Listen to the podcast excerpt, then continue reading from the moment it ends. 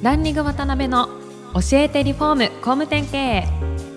この番組はリフォーム工務店業界に特化した経営コンサルティング事業を手掛ける株式会社ランリングの代表渡辺翔一が住宅業界の経営者や幹部の方を毎回ゲストにお招きし業界のさまざまなことについてお聞きしていく番組です。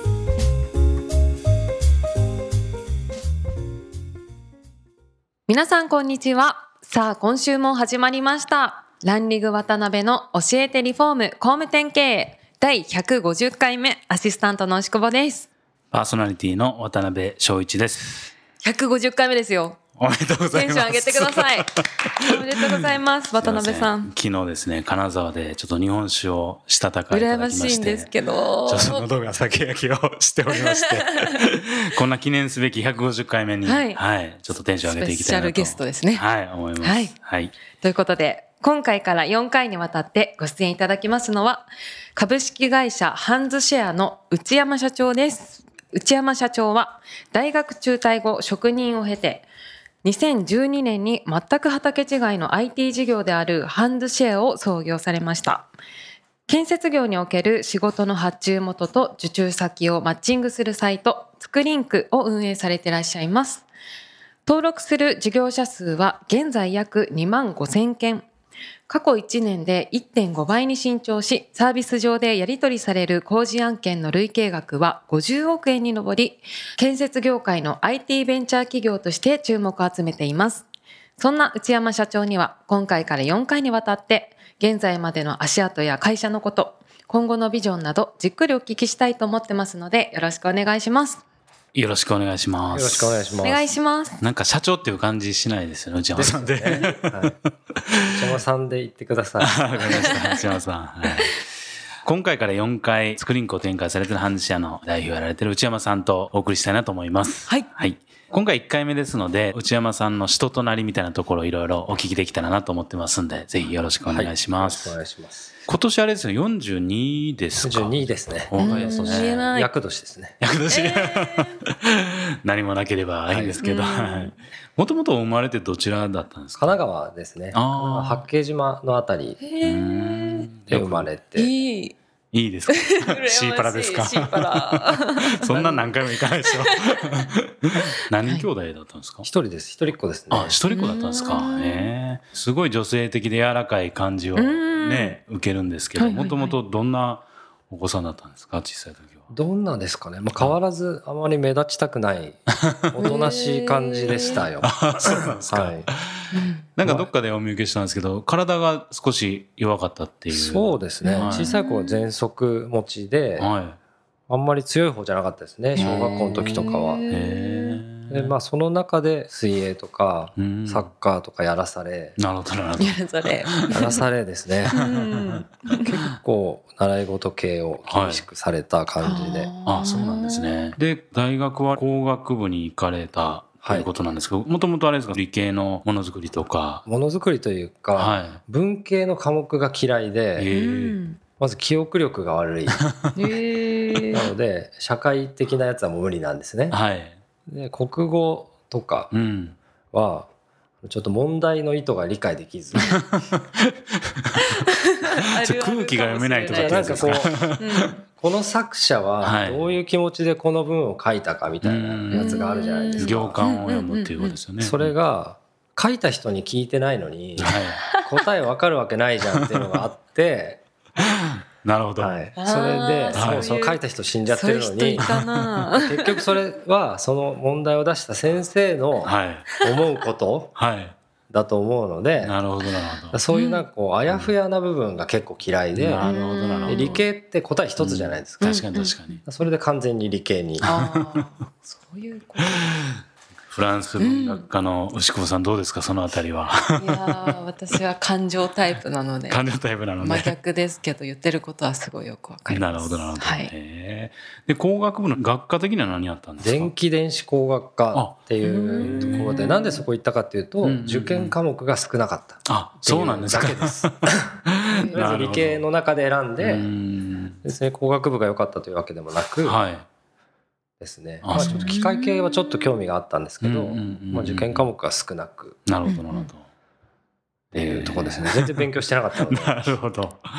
で、そこから、それこそ奨学金獲得されて、通学されたってお聞きしてるんですけど、うんかなりご苦労されて通われてたんですか？そうですね。はい多分、高校ぐらいですかね。終わりぐらいに両親が再婚して、あそうなんですうんね。とか、まあそういうなんか家庭的な事情がいろいろあって、はいうん自分で全部うん大学の費用とか、うん。っていうのも、うん。で、まあ家も出なきゃいけなくなったりとかして、一人暮らししながら大学通って、学費も自分でみたいな感じだったので、それで結構厳しくて。なので、バイトしてっていう稼ぐ方が先で、生きる方が先だったので、学校あんま行けなくなって、はいはいはいこはのままいても。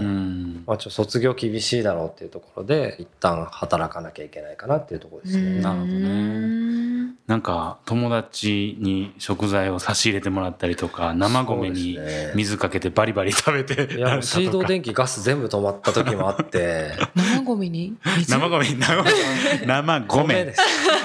さすがに日本で生米はないと僕生ゴミに水かけて食べてたらやばくないです水かけなく復活法があるのかと思った。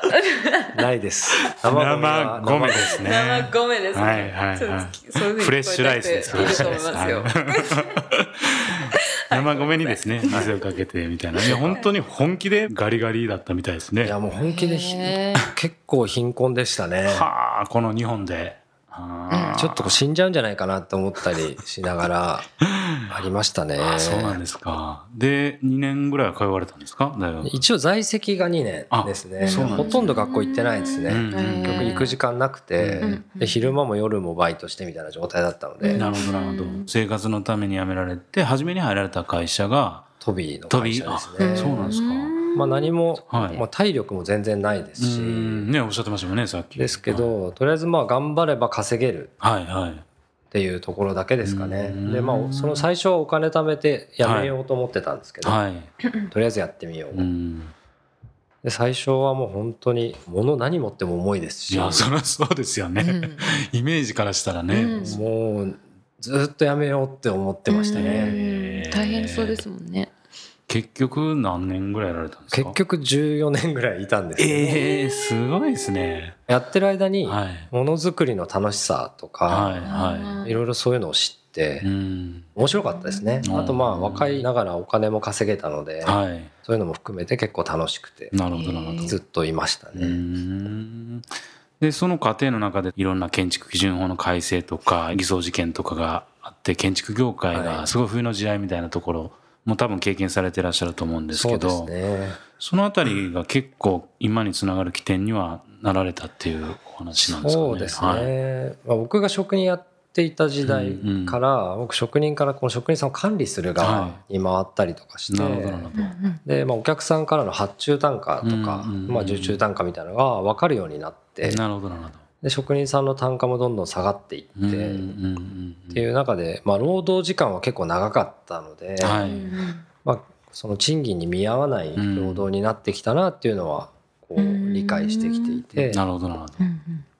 でその中でうん。やっぱりその時ちょうど多分堀江さんとかサイバーエージェントとかうん。やっぱ IT バブルだったのではい。まあヒルズ族とかですかね。うん。そういうのをまあよく目にするようになっうてんでまあそちらの業界に興味を持ったっていう感じですうね。ん。少し職人会社さん勤められてる中でもそういう IT 系には触れられたんですよね。そうです少し。はねいろいろ本とかを読みながはい。らこういうことをやったら儲かるよねみたいなのとかうんうんうんその IT の仕組みとか勉強してる中でうんうんアフィリエイトに出会なるほどなるってほど。なるほど。本当にガラケーのサイトだったんですけど、はいはいはいまあ、そういうのを作ってうん。広告を貼って収益を得るみたいなのをちょっとやって思いのほかうまくいってですねそうみたいですね。普通なかなかね、たくさんの方がああいうのやるんで、一部なんですよね。ね成功される方って。月どれぐらい稼がれてたんですか？最高時は月200万ぐらいえアフィリエイトだけでですか？アフィリエイトだけでおーすごいですね。知ってますか？アフィリエイト。へえフェフェイ、フェイ。風 つながりで、フェイですか？今メモってたら。個人でできるインターネットのあれのはい。広告事業なんですけどね。最初はサイトを作って、はい。まあ次の日30円ぐらいの収益になったんですね。へえ。で1サイト作って30円うん。の利益が出るんであれば、うん。うん1万サイトぐらい作れば っていう なるほどね。単純労働に置き換えてなるほどなるほ考どえていっぱいこうサイトを量産し始めてっていう感じですね。なるほどなるほどでそこから33歳の時ですかね職人会社さん退職されて、初めにやられたフリーのウェブデザイナーさそうですね、まあ、会社作ってはい。デザインやってましたね。うん。もともとなんか子供の頃から絵とかを描いたりするのも好きで、あー確かにそういうイメージありますねなんとなくでアパレルとかも含めてうん。いろんなデザイン結構好きだったので。なるほどなるほどで建設会社さんで、うん。まあ、ホームページ持ってない方とかも当時多くて、うん。そういうのも含めてお手伝いしてましたうね。ん。どうやってお仕事取られたんですか？紹介とかですか？そうですね。紹介がほとんどですね。あもともと建設業時代に知り合いだった方からいろいろ依頼いただいたりーとか。うんですけどそういう過程の中でやっぱり建築業界と同じ構造ではい。中間搾取的にやられてる業界だなっていうところで結構失望というか。その時はウェブ制作とかをやることが IT だと思ってたんです、ね。なるほどなるほど。うんでもやっぱりそれ単純労働で、IT の仕組みを使ったこうビジネスではないってことを理解してなるほどなるほど。本質的にその IT のネットの良さを生かしたビジネスをやりたいなっていうのうんはそこからこう変わっていった感じですね。なるほどなるほど。実際ウェブデザイナーのお仕事で何年ぐらい続けられたんですか？3年か5年ぐらいですかね。でその流れの中でいろいろ出会いであったりとかきっかけみたいなのがあって今に至ると思うんですけど、そのあたりのお話は次回じっくり聞きましょうか。はい、はいそうしましょう。はい。はい。それではお時間が来てしまいました。ちょっと待って、ちょっと待って。なんで笑うんですか？はい、大丈夫ですよね。いいんですよ、今のはい、いいで。ですか。はい、すいません。はい、すいません。お願いします。それではお時間が来てしまいました。次回も内山社長にはゲストにおいでいただきます。本日はありがとうございました。ありがとうございましたありがとうご。ざいました。